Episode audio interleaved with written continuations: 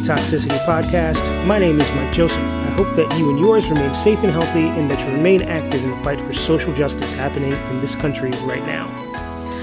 If you are enjoying this podcast, I hope that you are a subscriber and hopefully you feel compelled to leave a comment or rating on whatever platform you're using to listen.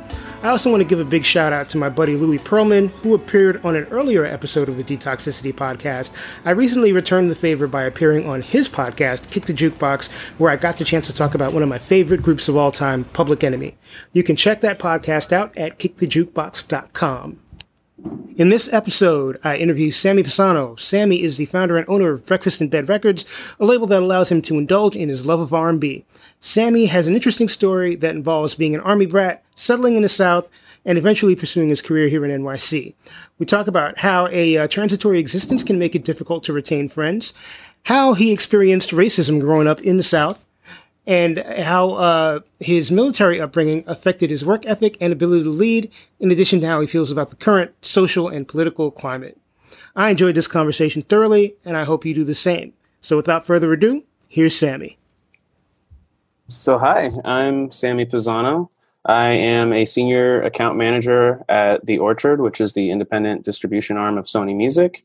And I also actually run a record label called Breakfast in Bed, um, all independent, and just kind of help them tell their dreams and their stories however they want to do that. In addition to that, I have an artist that I manage named Khan Kilian. He's an R&B singer. I'm a huge R&B head, so you know, I just love music and I love working with artists that really are passionate about their craft and helping just kind of chip away at goals and dreams together. Right on. So you have a pretty interesting story. One thing in particular that I find unique is that you're a military kid and you were born in Japan. Is that correct? Yeah, I was born in Okinawa, Japan, which is a small island, probably like, you know, a couple hundred miles southeast of like mainland Japan. From like end to end, I think it's only 65 miles long. So, wow. I, even at like the thinnest point, it's only like three miles wide. So, kind of a unique upbringing for sure. Now, were both your parents in the military or just your father? No, just my dad. Okay. Um, but as he'll always say, like, you know, being a military, you know, a member of the military, like it is kind of like a family affair because the spouses are obviously play a big part in taking care of the household and just being there to support with everything going on. So, you know, of course, I've, I've never actually served in the military, but I think that military life is still like a really big part of my identity for a lot of those reasons. Just from, you know, my dad was a Marine for 30 years and pretty much all the way until I started high school, he was in the military and even now works for the USO, which is a, you know, nonprofit organization helping, you know, provide services and maintain facilities and everything across the world for military troops. And I don't know, it's pretty, pretty cool stuff. But how long did you live in Okinawa? So I was born there, and then we immediately moved to Hawaii. But then we did two other stints, three other stints in Japan in, in general, but two other in Okinawa. So probably a total of seven years altogether in Japan. Wow. Before we get to kind of like the weird culture, not weird, but different than American culture, obviously, like how many different places or bases over the course of your life did you live in? I want to say I moved. I moved probably eleven times, but I think I've probably been to like eight different places. A lot of it was in the states, like outside of Japan. I, I haven't really been anywhere besides, at least not for military, besides the U.S. But we were stationed in Florida, Virginia, North Carolina for a long stint. My parents were out in San Diego for a little bit, Oklahoma. So kind of got to see a little bit of everything. What's it like to bounce like back and forth all over the world essentially. I definitely don't take it for granted because i think it's a really unique experience for me and is again like i said like a very big part of like how i became who i am but it definitely was a challenge because like i never really had stability. Like as a kid like the norm was you move every two to three years and sometimes it's less than that because if there's you know a command that needs to be picked up and the military you know needs your um, service member of your family there like you, you pack up and go. So i guess kind of getting used to that routine and lifestyle i don't like all my friends were military friends. Like i think probably my oldest friend like we're you know we're not like super close but was a guy who I knew when I was like eight, and like my parents were kind of like close with their families and bounced around similarly, but we sort of like stayed in touch and everything because he went to like Iceland and like parts of Europe. But like that's someone that kind of I feel like gets me, and like we always kind of understood each other because being a military kid, like you just know you're you're you know that that's the lifestyle that you're living, so you're just kind of used to it. But then when my dad retired, like living in North Carolina, like that was a complete culture shock to just kind of like come to a screeching halt and then like you know just to adjust to the pace of eastern north carolina. And i mean he was still in the military for a few years while we were there but like i didn't have like childhood friends that i knew from like the playground days. So that was always a bit of a challenge like making friends and um, just kind of fitting in. But yeah that's yeah. kind of what i was getting to like having to introduce yourself as the new kid in school every two years I mean, I, yeah. I, I, I guess at some point, and you you have to answer this. Like at some point, you might get used to that, but it still doesn't like. There's see now I'm saying this from my perspective because I come from a period when there wasn't internet, but I mean, I assume that you have kept in touch with some people from throughout the different places that you've lived in via email or social media or whatever. But it's still got to be weird to kind of introduce yourself to a whole new group of people every two years. Yeah, I mean, I was kind of like right on the cusp with like the internet and social media. Like, I think, I mean, we definitely had dial up as a kid, but probably high school. I think we had dial up through high school. Damn. Probably. Or at least at least into early high school. We probably got Roadrunner or something like um, at some point, the high speed. But yeah, I think like for the most part, there's like a handful of people that I I kept up with and that we like sort of know know each other. But you know, obviously, like social media makes that a little bit easier. But I, I kind of wish that if I I don't know that I wish it, but I do think it'd be a different experience if I was like a young kid and like growing up and moving. Like I'd be able to stay way more connected now than I would than I was able to then. Yeah, definitely. So I'm curious about what life is like as a military kid. Like my mom and my stepdad were both in the military. They were well, my stepdad was in the reserves by the time I was able to like realize what was going on. So it wasn't like we didn't live on a base. We didn't do any of that stuff. But I do feel like there was certainly an element of military thinking and training that kind of crept into parts of my childhood. But you were dealing with it kind of 24 7 like your your dad was full on like involved in the military.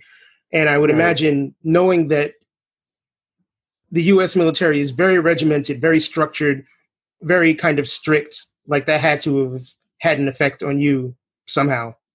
Yeah i mean a lot of service people will say that like when you join the service like you're giving up your rights. And it's like kind of a weird thing to sort of process because like in America it's like no we have rights that you know are supposed to apply to everyone and in, in the military that's definitely not the case. But I think you know the trade-off is that these people are are coming in and making that sacrifice and giving up their rights so that other people back home can have them. And so as far as like what you said about being more like regimented like there definitely was structure like living on a base versus like off of a base like felt different. Even schools felt different. There were some t- some years i went to school on base other years i went to like a private school off base and you could just kind of feel the cultural differences. You could also definitely feel the difference in terms of like discipline. Like my parents like were pretty strict especially like you know leading into high school but i think like as a as a kid like it was sort of a product of being you know the son of a, a, father who was in the marine corps for 30 years. Like i didn't really for the most part question things because it was like when you receive an order it's like that kind of is what it is and you do um, it. yeah and like that's how it has to be in the military though literally in like a life or death situation potentially like you can't question orders whereas like i think now culturally like we do want to question things we do want to question authority and i think to an extent that's like actually very american you just can't allow for that in combat by any means. But I think for me as a kid, like I started to like really grow and develop as a person as I started to like question things and realize like, oh, like I've always just kind of like accepted that because I was just sort of a part of our lifestyle. And then as I sort of got older, that's when I started realizing, oh, wait a minute, like maybe I don't necessarily agree with that, or maybe like I definitely still agree with that, but I have a different perspective now, just having learned more things. And I think it's I think it's important. Like people don't like to admit that they're wrong or that they didn't like know something. Like and like I just feel like like that's part of growing. Like sometimes like you have an opinion and then like years later it's like nope my stance on that has shifted and i think it's important to be able to do that rather than just like hold firm onto whatever it is you know? But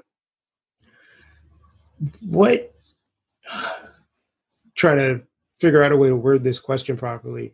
Like if you were to have a kid would you want them to join the military? Not i mean I don't think I would be opposed to it. Like if that's something that they felt called to do, it'd be like anything. Like I would want the best for my kid and you know, male or female, like if they felt called to serve, like I think that's a beautiful thing to be able to want to make that ultimate sacrifice. Most of my friends that are military kids also join the military. And you know, for me, like I think, you know, my older brother actually joined the Navy and then for me, there was definitely a lot of pressure to join the military, especially when it came to like financing school. it was like I got sure. like some pretty good like scholarships and things like that. I had a lot of like track athletic scholarships offered and things like that. So it worked out to where I was able to finance my school that way. But the military was definitely an option as far as like, hey, if you want to pay for it, like you know, go in, do four years, come out, and they'll help you go wherever you want. So in that regard, like it it felt like a solution to sort of get out of not like full on poverty by any means, but like we military life, like especially uh, early, like it's not like you're living, you know, glamorously by any means. So. but um, yeah, I don't know. I I've always felt that like, yeah, it was it was definitely just different. But like uh, for me, like it wasn't the right choice necessarily. But I think I think if my kid wanted to do that, I would support it. I would just obviously be fearful for them. Like if they were sent into combat, like you always want them to be safe. And I think that sure. that's like the ultimate sacrifice that they're making, right? Is that like you're they're constantly potentially putting themselves in harm's way, and you know, as a parent, you would you always want the best. So, were there any like as a as a black person, were there any things in the military that were maybe discriminatory or the opposite of that? Like, what was your experience with like blackness in the U.S. military? So I never like this is actually something, especially with everything going on in the world with all these tragic events. Like I've been thinking about this a lot, and honestly, like my experience as like just like as a black american like i didn't really feel it like in the military because there is sort of a sense of community in the military where it's just like hey we're all here for the same purpose and literally we can all die like and everybody bleeds red. So i think there's that community and that sort of energy coming from people in the military. I think reflecting a little bit you do look at the military though and see some similarities to how maybe on a more systemic level there's discrepancies by race. Like for example i don't know uh, like i mean, definitely don't know off the top like how many black officers there are but a lot of times, speaking to being able to get yourself out of a certain situation, um, the military does, you know, advocate and promote to communities of color, and that can help them lift themselves from poverty potentially, and that can be a good thing, like especially if they're if they're up for that challenge. But I remember, like, my dad was an officer for 30 years, and you know, came out as a colonel, 06, like, so being that level as a as an 06 is like a, a step away from a one star. So like I don't know, like that.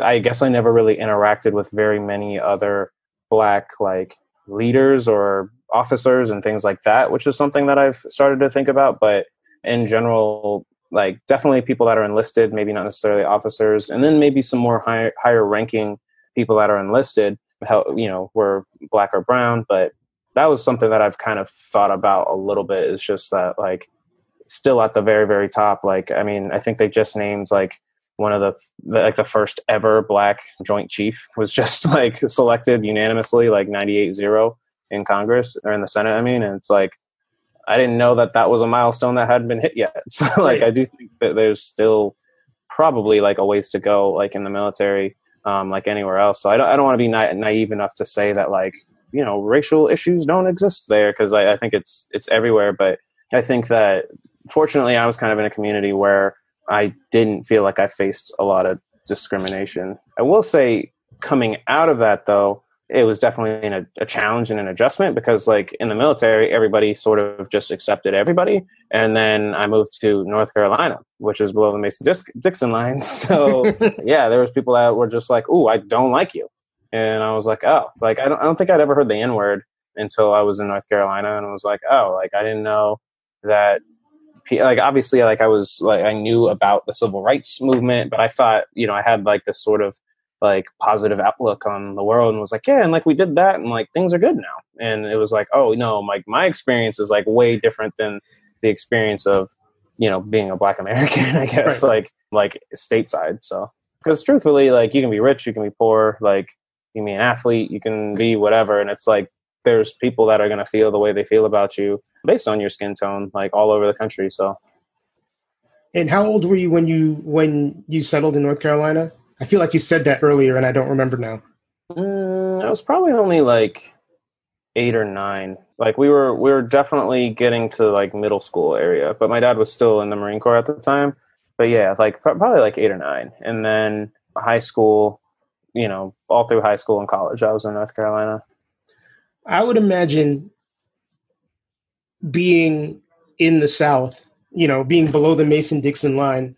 My without having much direct involvement with the South, I would imagine that things were probably much different for you down there than they were for me up here, where my experiences with direct racism have been reasonably comparatively minimal like people white people sort of practice this very kind of like covert structural racism as opposed to people like throwing rocks at you or, or, or whatever. But I, I, would imagine, and you weren't in like a city, you weren't in Charlotte or like Raleigh or Durham or anything like that. You know, no. so Biggest a suburban or a rural, yeah, like that's got to be be different. Yeah, especially like I mean, I lived in Carteret County, which still like my, my parents have a house there. Like it's it's home for them. They're actually back, ironically, in Okinawa, Japan, with my dad with a job for the USO. But but you know, eventually when he retires for good, like he'll be back there in Beaufort. And yeah, I guess just like Eastern North Carolina, like I feel like culturally is a little bit different than like North Carolina in general. Like especially like this the middle parts, like with more like cities and things like that. But then like the western part of the state has like its own culture. So I don't know. I, I think like I always kind of I think you're right. Like the experience with racism in the South is much more blatant. It's like I have a Confederate flag. I want to use the N word. I want to yell at you. I want to like like all these like instances. Definitely like I mean it's probably similar up north too, but like definitely a lot of like run-ins with like law enforcement. Sure. Where it's like just get pulled over and occasionally like weapons drawn and it's like, oh, this escalated very quickly and I'm like going home from work or things like that that I didn't again realize like, oh, this isn't normal. But yeah, I always I always remember the South being a little more like blatantly prejudiced and racist, whereas up here it's like it's definitely you know there's just like laws and a lot of systemic things going on that have helped oppress for years, but I don't know that I've had the N word called to me up here. So like, yeah, that's a little. I mean, I can think, I can count the amount of times that the N word has been used by a non black person towards me, or I should say by a non person of color towards me, maybe on two hands. And a lot of times unfortunately, when white people use it in my presence, it's because they're trying to be down. Yeah. And it's not necessarily used as a slur, even though for me personally, like there's no, like, even if you're using it as a term of endearment, if you're not black, you don't have the right to use it. Yeah. But I mean, in my impression of the South is that, you know, you get some old redneck dude or a woman that'll just kind of use that word on you and use it with with venom and with force as a slur, and that's not an uncommon occurrence. Or just like it was like a regular part of the, their vocabulary. Like like my best friend Will is white, and occasionally, sorry, Will, putting your business out there, but occasionally, like his like his dad uses that word like at him. Who, so that's like two white people like saying, but it's more like, oh, can you get me this? And it's like, no, like I'm not your slave. Like I'm not doing that for you. Like, and that's how like it's just like deeply ingrained in like Southern culture. And again, that's not to say like all Southerners are like comfortable using the word by any sure. means, but definitely it was something down there that I had to kind of get used to. So I'm trying to figure out like what your sort of older teenage like experiences were like like high school and college kind of coming into your own and you like you said you ran track and you were a musician as well. Was that like a high school thing or did that happen before or? So my parents like did a really good job of like just surrounding us with things when we were kids. Like my brother had like a little guitar i had a little toy piano. They tried to get us involved in all kinds of different sports and just get us trying things to figure out what stuck. And for me, it was definitely music. Like I always just kind of had an ear for it, and with my little toy piano, could like just pick out Christmas songs and, and just melodies for things. And so eventually, I started taking lessons, and that pretty much continued all the way through college. Like took lessons all throughout high school, even leading into high school, and then my undergrad was actually going to be in political science. And then I went to class every day and argued with everyone, and that's all we did was argue. And I was like, all right, well. And so then I auditioned for the music department and got in um, as a classical pianist because that's how I was trained, and then finessed it to where I switched to jazz my sophomore year. And I'm really thankful that they let me do that because I was able to graduate in four years. But yeah, I mean, I was definitely yeah, I was definitely in music.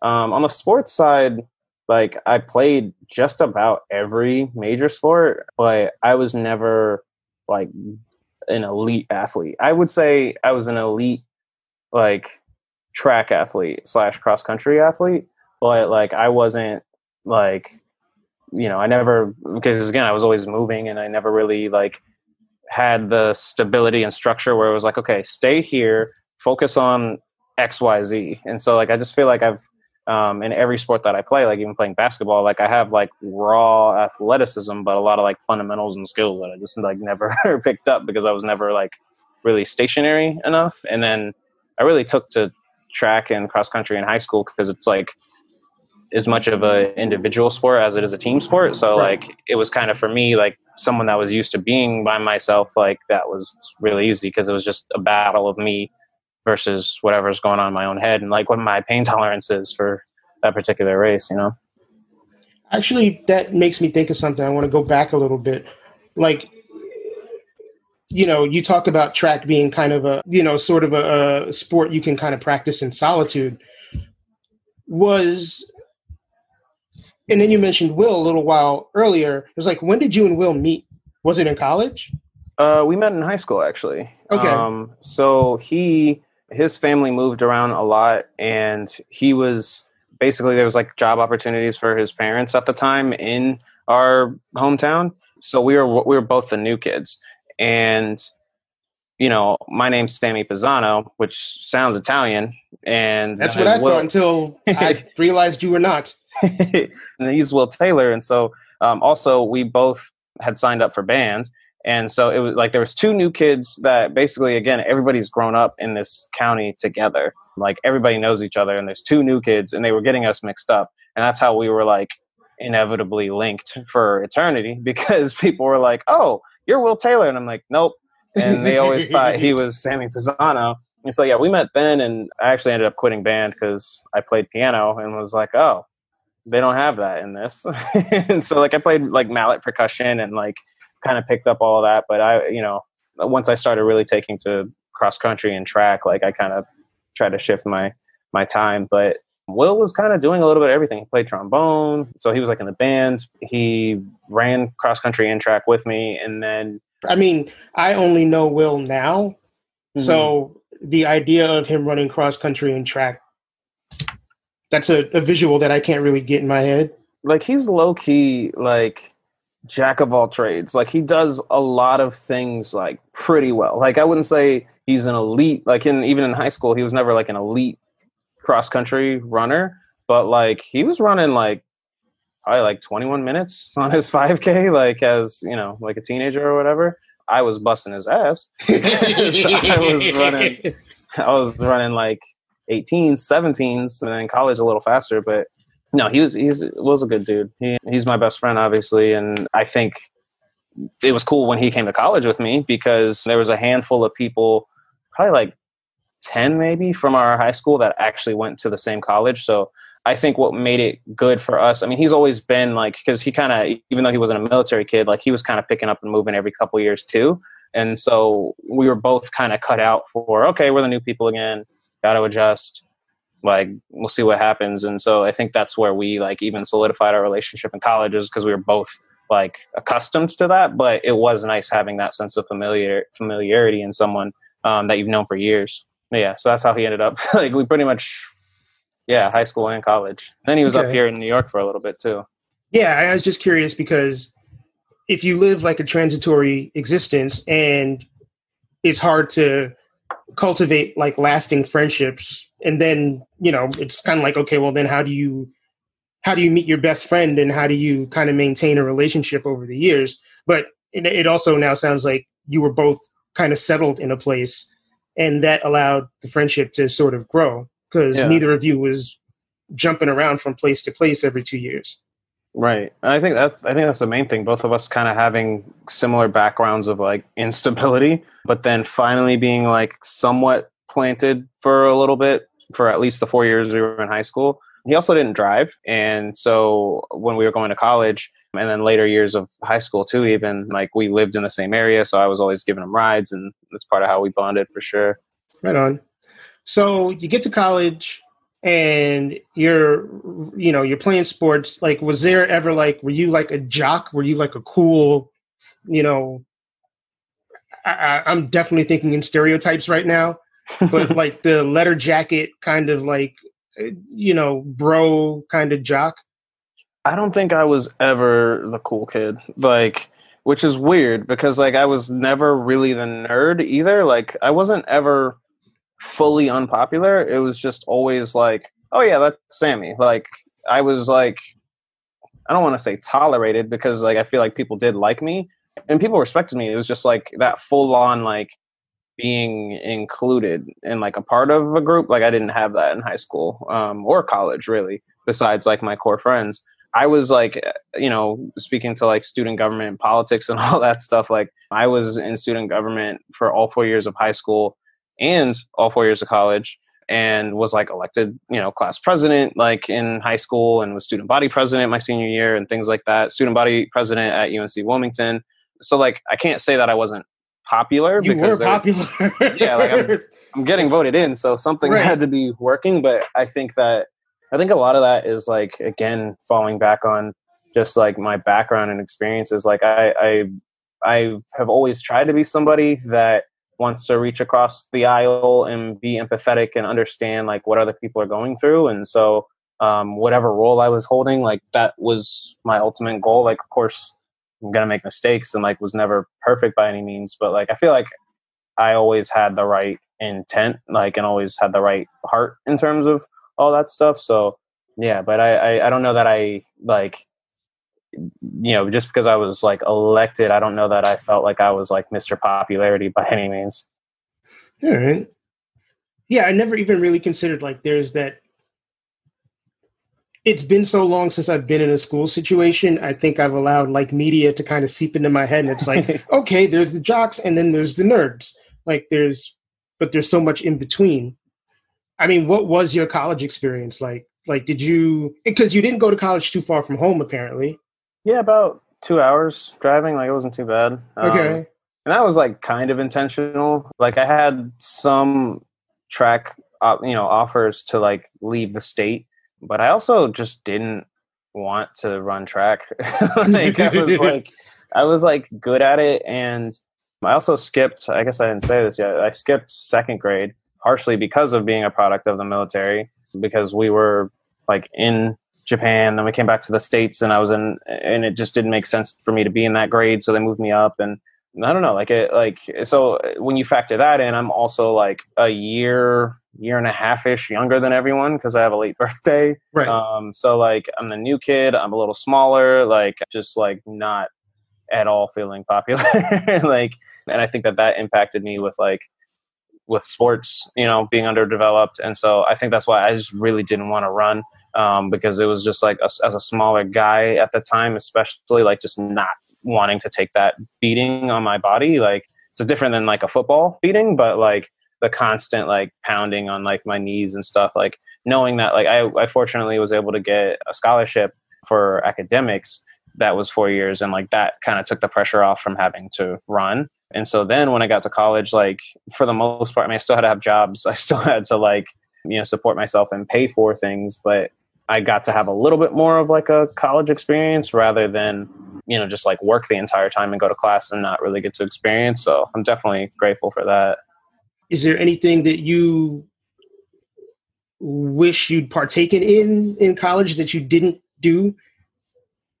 I mean, the biggest thing that I did was like student government just because I don't know, like I I, I do believe in like the system. Like I think that the system's never perfect, but I do feel like when we all are active participants are active participants in a system, like it can accomplish great things. And I spent a lot of time on that. And like my junior year, actually, I was a student body president, which, you know, was just a challenge because I was one the student body president, which also votes on the board of trustees, which helps like impact policy, like for the for the whole university, can vote on tuition increases, and I was part of a larger body of other student body presidents, like across all 17 public schools in North Carolina, that vote on policy that impacts the entire state and meets with the governor and like does a lot of really great things. And so in that regard, like it was really really cool to be able to for at least i felt the at the time and still do like for the right reasons trying to actually make change like that was a really cool thing. But when i look back i kind of am like dang like i had a lot of responsibility when i was like 17 like 18 years old. Like i was voting on the board of trustees before i could like legally vote in an actual election which was kind of crazy. Yeah that is uh-huh. crazy. But they voted me in so that's kind of on them but like, not, not, your fault. Um, but I don't know. I, I do like appreciate a lot about UNCW because it like I mean it's where I grew up. Like the first time being on my own. I was also a, residence hall um, assistant. I don't know what they're called like universally, but I was an RA. You and I, um, yeah. So that was an experience too because like you have the opportunity to see like kids like like when I was a junior doing that role and the student body president role like just get, getting to see kids like as they're growing up like first experiencing college and like helping them adjust with that i think was really cool. So i i, I don't know that i really regret much of college. I just i do kind of wish like i had made more time for me because i was really like committed to trying to do things for other people. And as i've gotten older i realized like it's important to be a little selfish sometimes but i definitely loved that i was able to make an impact in student government and as an RA, like teaching kids, like as they're trying to figure out, like, oh, do I want to join a fraternity? Do I want to, you know, like take this as my classes and like major in this and like just like helping them through like life decisions and like just growing into the adults that they're going to be was pretty cool. You appear to be really, really comfortable with leadership. Like, is, is that does that come from your dad? Like, is you know it uh, like a circumstance of the military sort of the secondhand military training? Yeah i mean you definitely seem a lot more comfortable comfortable with leadership from a young age too than you know most other younger people i know. Yeah i mean i th- i think that definitely comes from my dad. He's like you know sometimes like when people didn't know him like they see the tougher exterior and didn't know like what they would exactly be expecting. And he's pretty just like he's just really about accountability. And like if you do things right the first time then we don't have to have these kinds of conversations. So i've heard that somewhere before. And he's just i don't know like he's he's always held people accountable. And i think when you when you get to a situation where you're working with him and you understand what he's all about like everyone that's worked for my dad for like uh, more than like a couple years or even more than like a year adores him. Like he's just a like really a simple person. But if you're someone that's kind of breaking that line you know again going back to sort of military thinking like when you break formation it's like no like we all have to be headed in the same direction in order to achieve our goals when you have someone that's breaking that formation, like he will drop the hammer on you. And so that was definitely like something that my brother and I tested, you know, as teenagers. But, you know, like I think that definitely kind of helps as far as like where I got comfortable leading. But I don't know that I ever like, if you, again, if you go back to like the stereotypes, there's like the football quarterback and like, you know, the super smart person that's like in on the debate team or like whatever like those are the people that like we kind of like at least in media maybe um like associate with leadership. Like i think i've always oddly enough been like a reluctant leader. It's like i i think a lot of times i've kind of just sat back and watched like process and watched how things have worked and it's been like oh that's definitely not working and then i'm kind of like i actually think i could be the one to help change that. But I also, when I was student body president, I did that for a year, and then I was like, all right, my senior year, like I, you know, we set this up. Like I, like it can't just be all about me either. Right. And I just, you know, like it, it's it's service. Like you know, the military is public service. Being a politician is supposed to be public public service. So I'm comfortable, but I, I'm, I guess I'm also comfortable with being uncomfortable if that makes sense. Like um, makes sense to um, me. so i just because of that it's like I'll, I'll, do it because it might be the right thing to do at the time. And also like i just feel like there's so many ways that like you can lead outside of like necessarily holding a title or being like the loudest voice or whatever. Like I, I think that I've always been kind of more of like a lead by example person, and I can definitely be a vocal leader when needed. But a lot of times, uh, you know, especially with like my RA role or definitely being like student body president, like it was, it was more how do I lead and like inspire people to do the right thing and have difficult conversations and help change perspective and like move things along in the right direction rather than be the person that's like if you don't see it this my way like you're crazy. And you know like that's just where like i feel like we're so divided. Like nobody nobody wants to have like real meaningful conversations because when you come into a conversation already blocking out whatever someone else is thinking. It's just like, whatever. We're just not going to make any progress. So, right. It's interesting. Leadership. There's this really masculine energy around leader. What people think leadership is, which is you just kind of throw your dick around and you're like, oh, I scream at people and I order people around, and that's leadership. And I feel like the conversation around leadership is changing because people don't react well to being screamed like being screamed at and I, I just think it breeds for me anyway i guess i can only speak for myself like being lectured or being ordered and being ordered what's the word i'm looking for? You know being ordered around in a very sort of uncaring almost like vocally violent way just does not provoke the right emotions it doesn't make me want to do things. It's it's the it's doing things because I have to do them versus doing things because I want to do them. And I think you get better results when you want to do something. Yeah. No, I, I think that's just like a really good point because like I think a good leader inspires and like makes you want to do things like because if you're constantly like again in some cases like you can't question like what's like the goal. Like it's like this I received an order, like I have to do this. But there's other instances where it's like if that's constantly the environment that you're in and like no one feels like there's room for collaboration or things like that, it's just it's kind of hard to like if you're some somebody that's supposed to be the follower, like you do start to question. It's like why are we doing this this way? Like why is that that? And I think generationally it's a thing too. Like, you know, years ago like that might be structurally what a household would be like. It would be like the head of the household says this, like this is the man of the house, so that's what it is and that's what goes. And there's no committee and like I'm not here to argue like with like parenting, like the parents are the head of the household and right. kid, you better do what your mom and dad say. But right. but I think like when, like in the workplace, you know, like it's kind of weird. Like if someone's just like, this is what we're doing, and like there's no room for like talking and like figuring out like is this the best option? Like you know I, I, just always find that challenging. And ironically despite coming up in like a military environment i'm the same as you. Like i don't react well to someone yelling at me. If someone yells at me like now i'm definitely not going to do whatever yeah. it was you said. Like yeah. Yeah. so. what did your dad teach you about a being a man b being a black man like, was it ever any like sit down moment where he was like, okay, you need to do this A, B, and C? My dad is not a black man, actually. So I guess you didn't know that. I did not um, know that, Sammy. he's no, he's he's a white man from Boston, North er, Boston, North Carolina, Boston, Massachusetts. Boston, North Carolina. Actually, Waltham, like that's where that's where my dad's from. He okay. married my mom, who is a black woman, in the '80s before that was allowed in some states. Um, no, I'm my dad adopted me, so got it.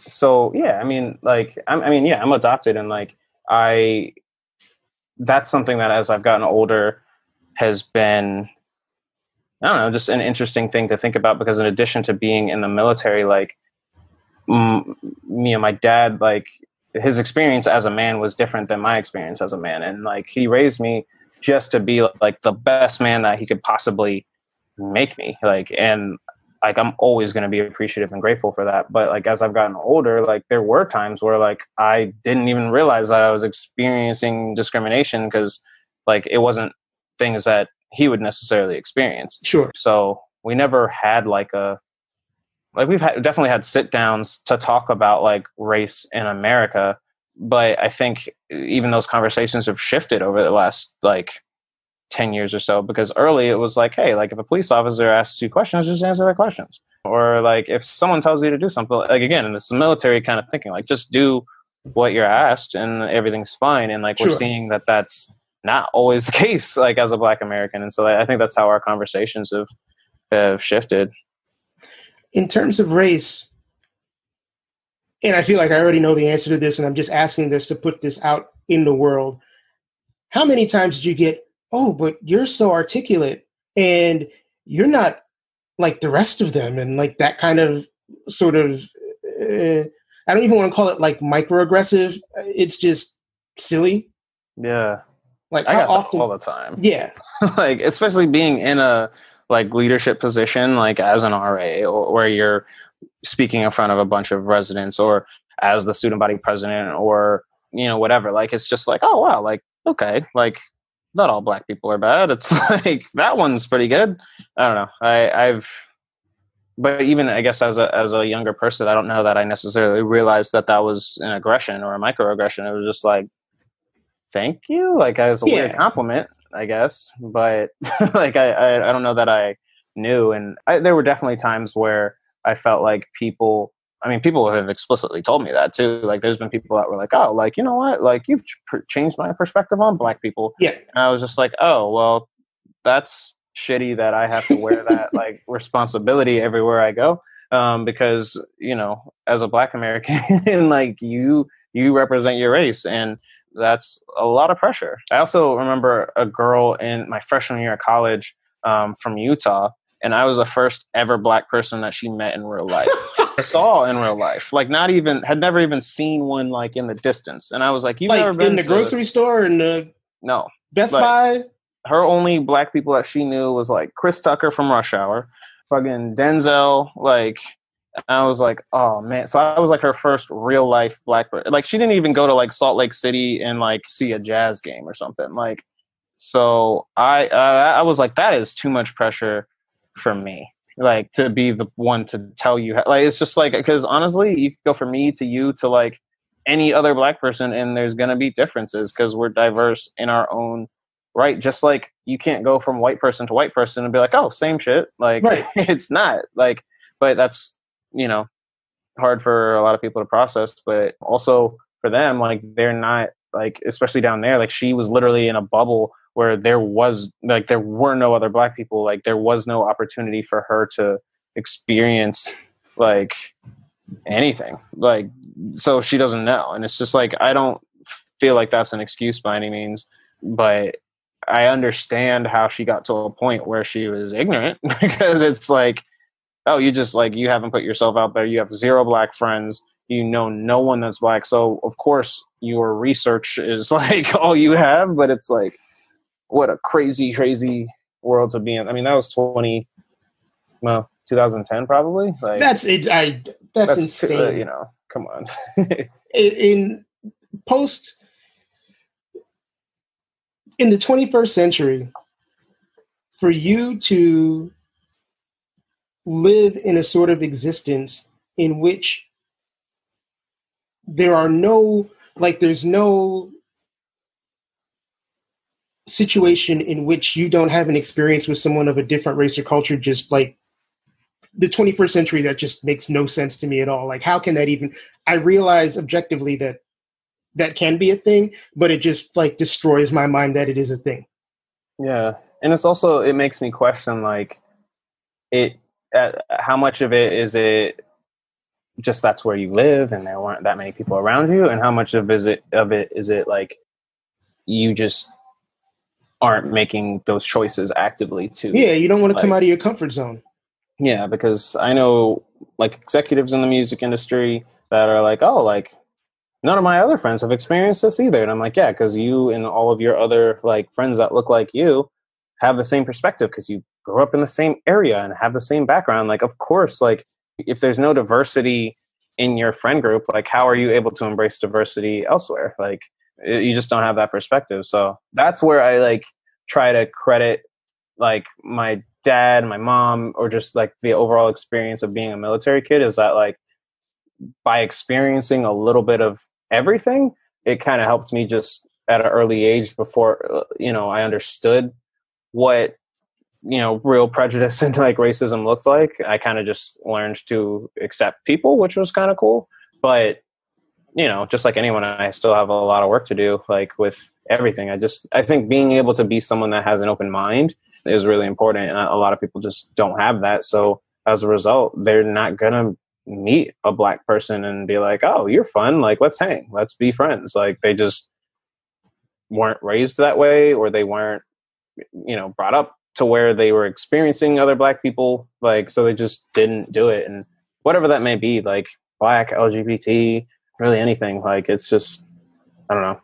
It's a weird, real weird thing to think about because it's not like my experience, but right. No, it's like it's super important. I mean, I've I feel like I'm comfortable with just about everybody at this point, but there are experiences that happen that push you into a comfort zone, kind of almost unconsciously.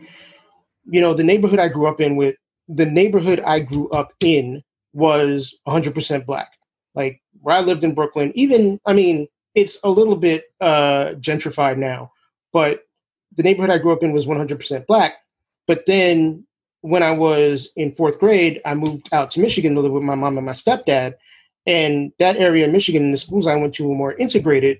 So I had hands on experience, you know, being around, you know, kids of other ethnicities who I could relate to as peers as opposed to like a teacher or a doctor or someone in a position of power which you know immediately destroys the myth that you know you have to be scared of or subservient to white people or whatever it is.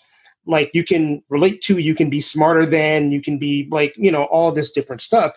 And again in sort of like an unconscious way like when i went to high school like the population of my high school was then and is now majority asian so you know i met you know, I met Chinese people, I met Korean people, I met Indian people, I met, you know, first openly LGBT person that I met was, you know, my sophomore, junior year of high school.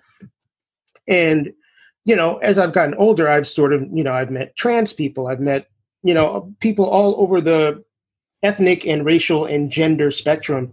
And I think when your life has that kind of diversity in your contacts, like that just makes you the most well-rounded person. And like I'm not saying that I don't have st- I have a lot to learn.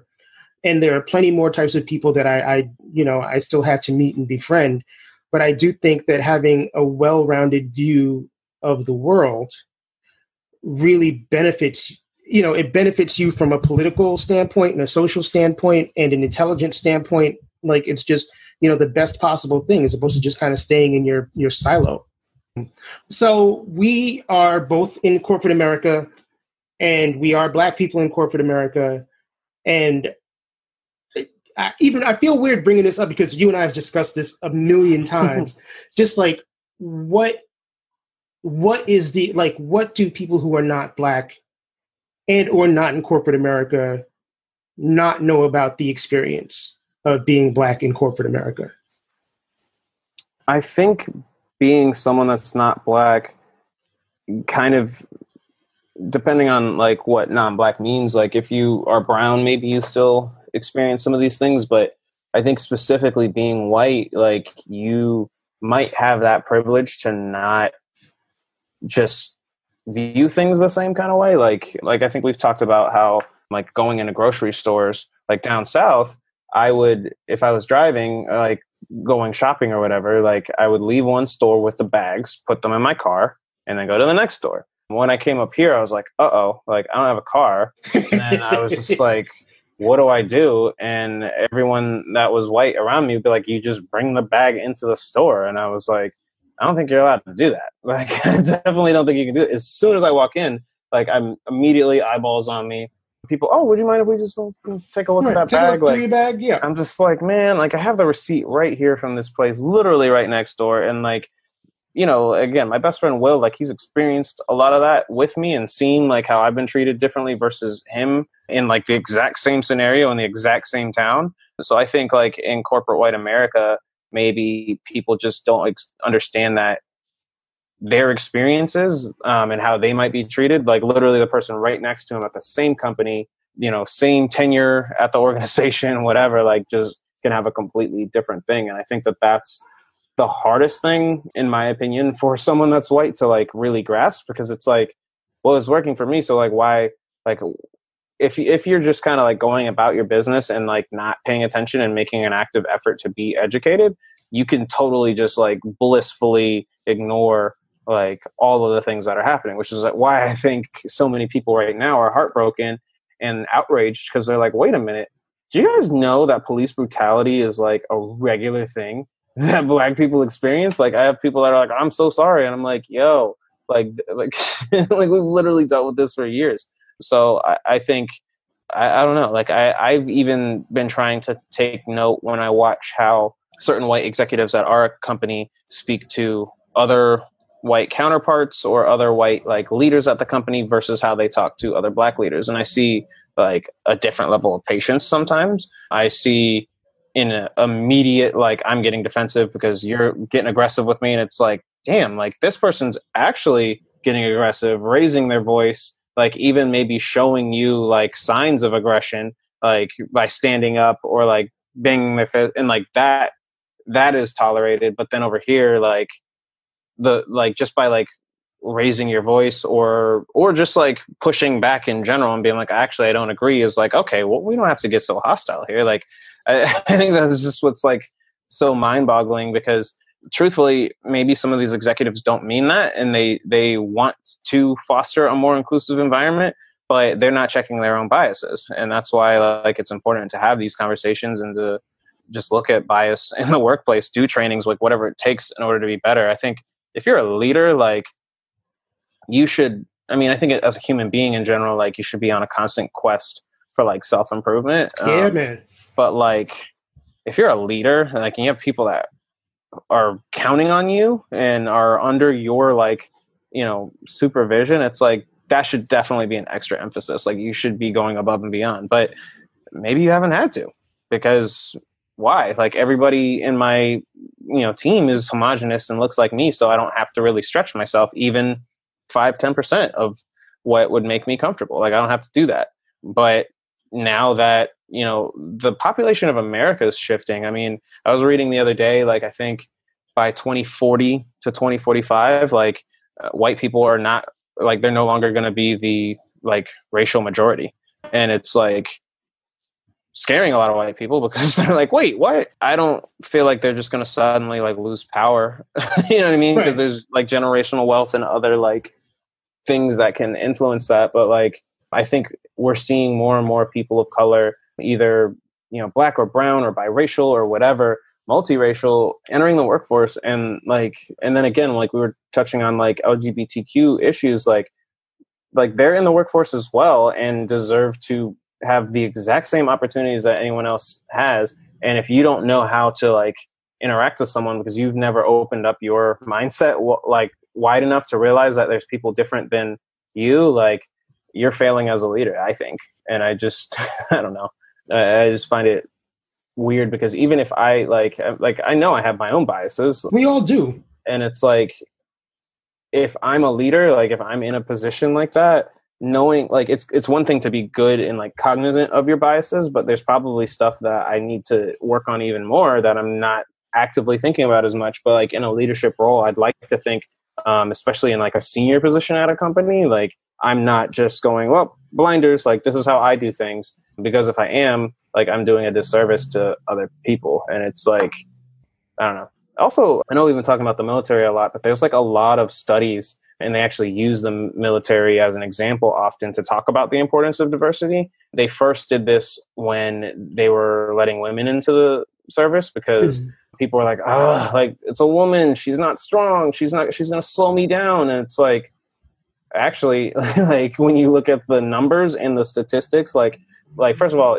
don't imply that a woman can't be strong or um, fast or or have courage or anything like that's that's a dated perspective anyways but they've put in a lot of tests like groups together where it's like all white homogenous like men right versus like a group that has like you know has women in it has people of different ethnicities and things like that when you factor those things in like time after time after time like those were the groups that outperformed because like the strengths of many is like what made them great.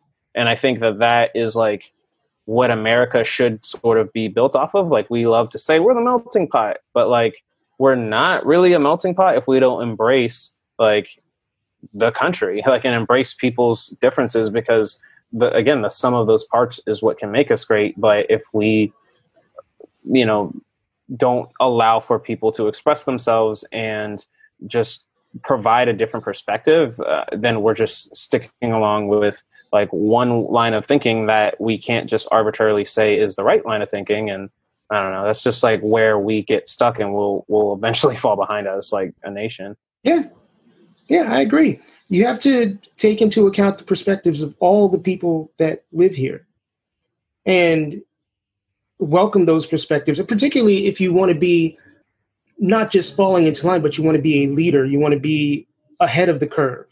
Yeah. Like you have to take in as many multiple different perspectives as as you can. You know, representative of of the people that you know that you share share the space with. Yeah. So how does your music like still fit into what's happening now. Like you know you're you're you've got a full-time job like you're settled in new york you're doing all this stuff. Like you're now i mean you're running a label obviously. Does well i guess there's, there's two questions here. One is what made you decide to start a label? And the second question is where does sammy the musician fit into everything else that's going on? So i wanted to start a label because much like artists that just have the dream and aspiration to be like mainstream like big time artists like I've always been I don't know. Like I, I think that applies to sports. It applies to like a lot of things in my life. I've never really wanted to be like 100% in the spotlight. Like I'm totally comfortable being someone that was a huge catalyst in something and is playing the background, either as a producer, as someone in the business, because I don't know that I necessarily seek validation in the same way that other people might. Like some people do need you know validation from others and that's not necessarily a bad thing. That just is like kind of what makes them um, different. But for me like it's a lot of like self validation and the validation of people around me. So i i think i've always just been obsessed with like finding someone and being like hey like we're gonna build this together because like our values align and like we're we're both just like doing things the right way and growing towards like a common goal. And like if i could you know help like khan kilian for example grow to become like you know a big time r&b artist like or just to to a point like even just to a point where he's like established like a name in the space like he doesn't have to be usher but like just to be able to get him to that point like I feel like is just like something that I'm just super passionate about. And I think a lot of people in music are obsessed with like finding like the next big thing or whatever. And I just like, I'm really passionate about that. Like passionate about being around other creators and other storytellers because for me, I just love a good story. I love telling stories, but I especially love stories in whatever medium it is. If it's a book, if it's a TV show, if it's an album, just being able to like really hear someone like share a perspective like is sort of how we learn and like how I like it's just like entertainment that I like to consume. So that's really why I started a label because like I want to find other artists that have unique stories that have something to say. Also feel good records. Like it doesn't always have to be this conceptual like deep profound thing like sometimes it's just like we need to laugh and dance and um, feel good about ourselves so i like artists that are making that kind of music too and it's nice to have a passion project and music that you know i'm just really excited about outside of what i do literally for work. And like i am passionate about a lot of the music that we work on and i'm super passionate about my job but i don't know and love every single one of our artists. And like it's impossible to be able to do that. And yeah i don't know. I, I think i think having the own my own like independent freedom and control to be able to just like like and support and like really put my you know spare time behind that like that's that's what i'm really excited about. But i think it like to your second question as far as like me the musician like it kind of goes hand in hand. Like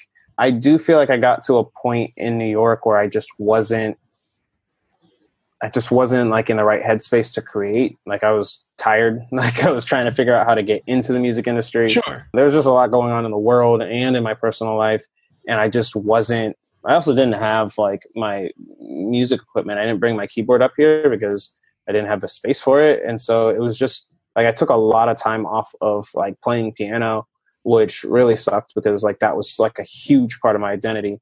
But like now, like I do have my stuff up here and like I'm still producing and still making music, but it's like I get to do it like on my own terms. I don't have to make it for anyone else if I don't want to. If Con or another artist that I work with wants a record that I made, like that'd be fun and that's cool because it's like just in line with everything else that I'm doing. But I also can just like make stuff and be like, I really enjoyed that and that was for me and I don't have to worry about the numbers and like how to how are fans engaging with it and like what do people think like because I I don't really care. Like it made me feel good. Like I was like maybe stressed or tired or just needed like a release that particular day and like worked on something and it made me feel good. So it's like a really good like self care thing for me at this point. But I do think at some point I will release music in more of like a proper like I actually want to kind of put a push behind it. But I, I, I even with that like for my own personal stuff like I'm not gonna care about its commercial su- success as much as I will Con's or someone else's. Like sure. for me, that's like me. And it's like if people like it and love it, obviously that's the goal, but I like it. So that's all that matters. yeah. What do you think that the current will be the lasting effect of what's going on in history right now? Like we're in, as we record this, we're in a, a very tumultuous time. There's a lot of stuff happening, and it really feels like a pivotal moment like things are sh- it feels like things are shifting whether they actually shift or not and things already have shifted. Yeah. But uh, between covid and the presidency and all of the uh, racial uh, things that are happening in the country like where do you think where do you think we're headed? That's a rough question that's a tough question but like what do you think is going to be the outcome? I mean i'm cautiously optimistic. Like generally speaking, I feel like I am an optimist anyways, um, like at heart, but I do feel good about what's going on right now. I, I I'm frustrated that we had to go through so much tragedy and continuously go through so much tragedy, and it only took like us literally being locked down on a quarantine and like being piled up and like on social all day to like really just see something and react for both black people to feel fed up and just be crying and screaming out for help louder than we've ever had and then you know white people and other you know people of color like kind of coming together and realizing like this is like a serious issue so i feel like history oddly always like they always say it, it's cliche, but like history repeats itself. Like I do see so many parallels to like the civil rights era, mm-hmm. and a lot of great legislation um, and reform came out of that.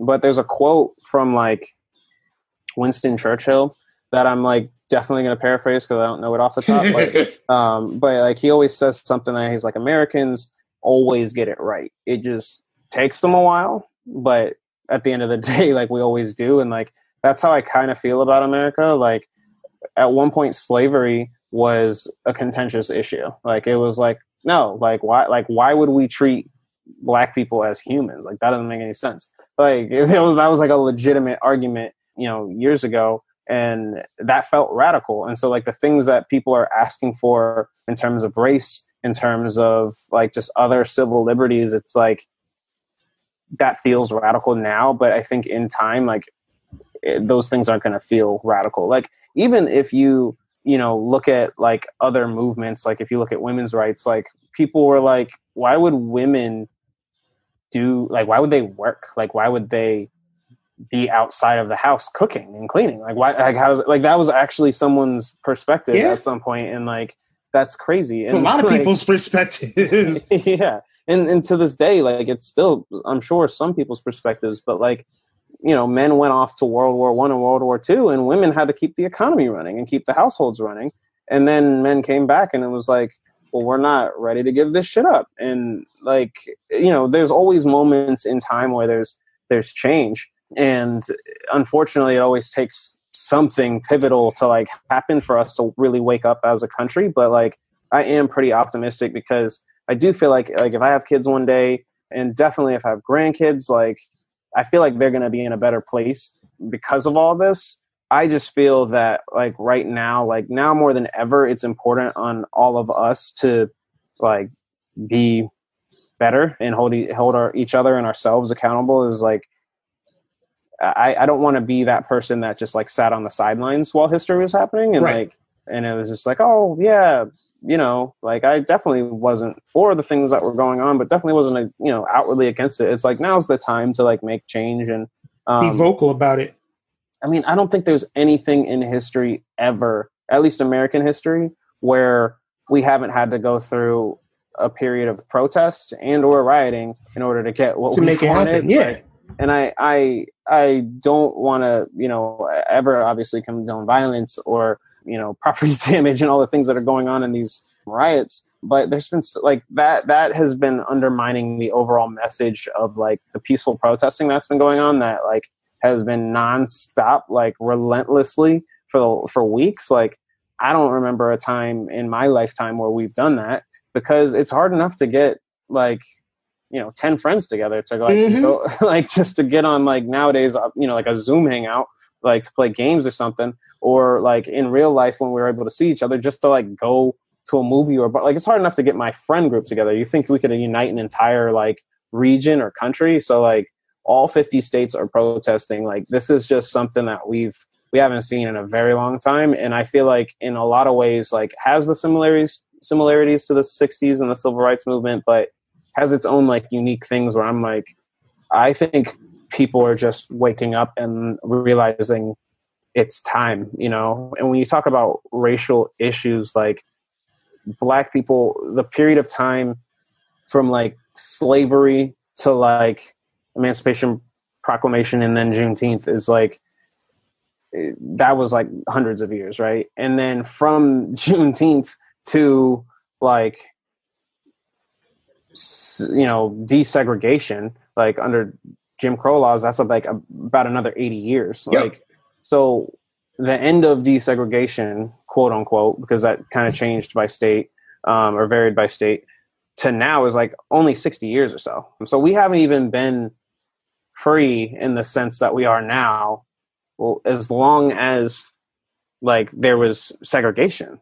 So like I'm optimistic about like what the next 20 years looks like because over 20 years like that'll be crazy and then you know hundreds of years from now like I, would like to think that you know this country like we will get it right eventually like right. i just i hate that again like people like in a place where we say like we're the land of the free and that there are people that don't feel that way. And i hate that about us. And like i'm always going to be someone that tries to fight for that so that everybody feels like they belong somewhere. And i do think we have it great relative to other countries too. So like I, I never want to take any of that for granted either. I just i think it's just really important right now for us to like not lose sight of like how powerful of a moment this is.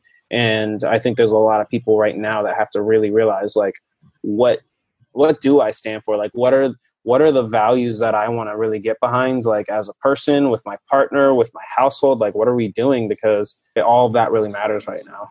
Um, and it's just like we've never seen anything like this, and it's just like, you know, is horrific and like crazy of a time it's been. Like there, there's a renewed sense of hope that I haven't felt in a long time. So I'm I'm really excited for that. Yeah, I mean, I think technology has been a big part of the the shorter frequency that's been required to to start change. I mean, you know, you think about desegregation and where we're at now, where we're at now in 2020, it's 60 years, which is, you know, shorter than the lifespan, shorter by 20 years of the lifespan of the average American. So there are a lot, millions of people in this country, you know, millions of black people in this country that can actually remember before desegregation happened. Yeah. But I think because we have technology and we have social media, and to an extent, technology allows voices to, you know, it takes away the hierarchy kind of of voices.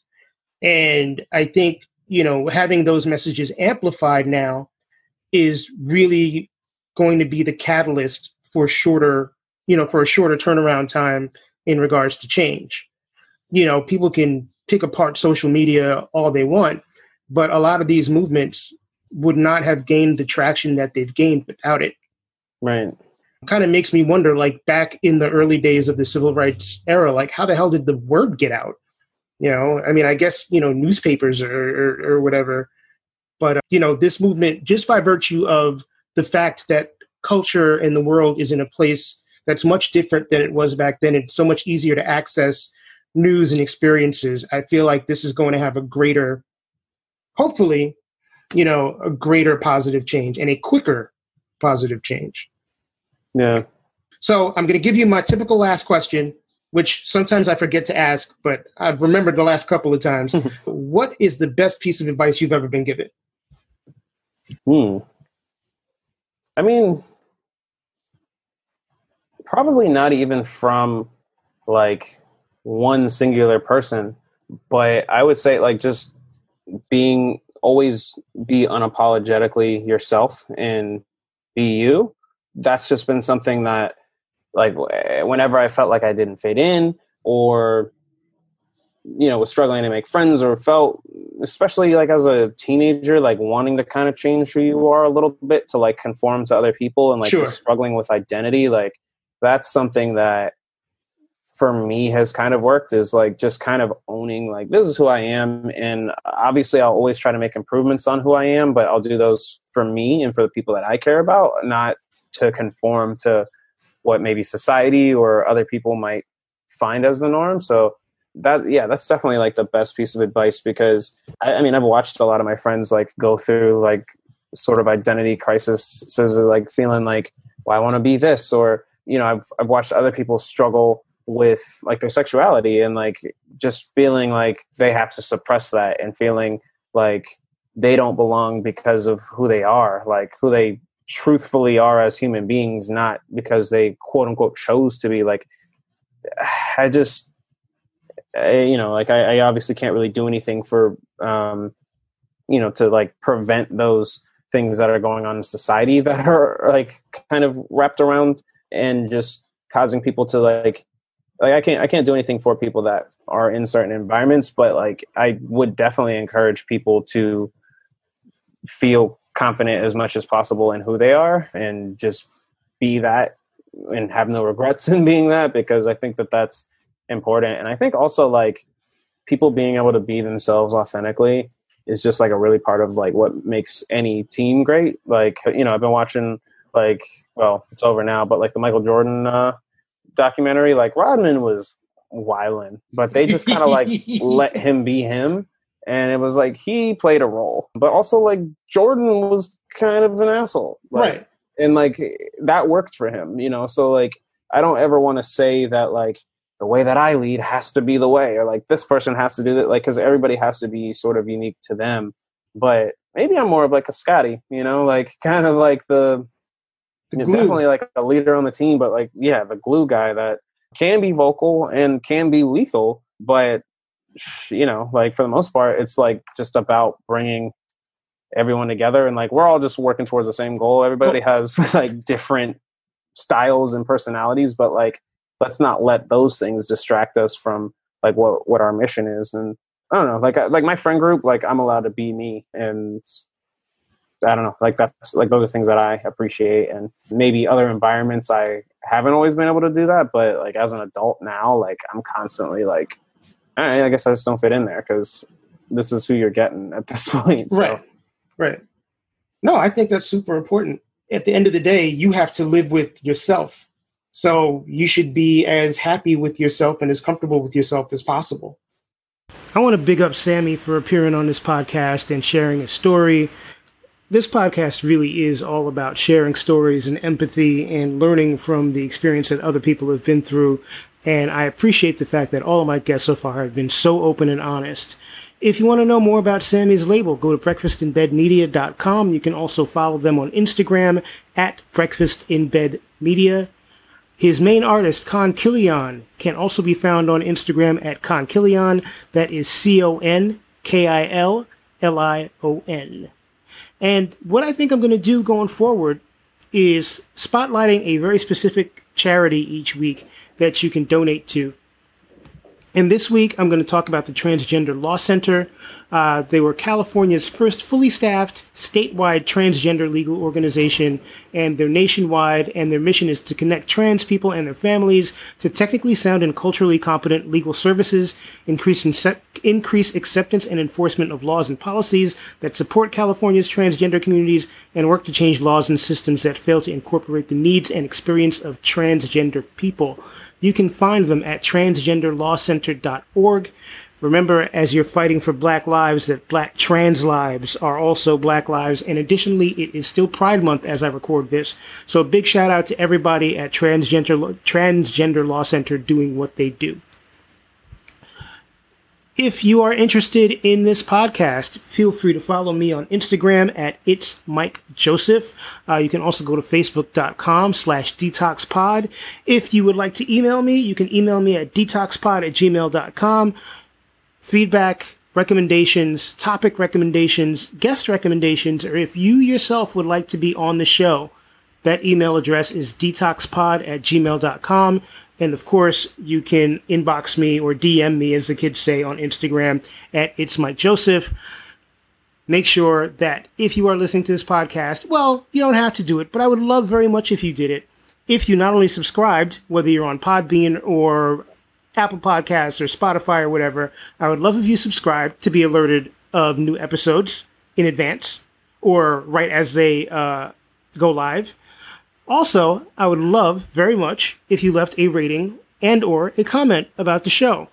Can't get better without constructive feedback, so I appreciate anything that you have to say and thank you to everyone who has left feedback whether online or has reached out to me in person. I thank you very very much. So, gonna wrap up this episode. Thanks again to Sammy. Thanks to you for listening. I hope that you and yours remain safe and healthy. Stay woke. This has been Mike Joseph host of the Detoxicity Podcast. I'll catch y'all next time. Peace.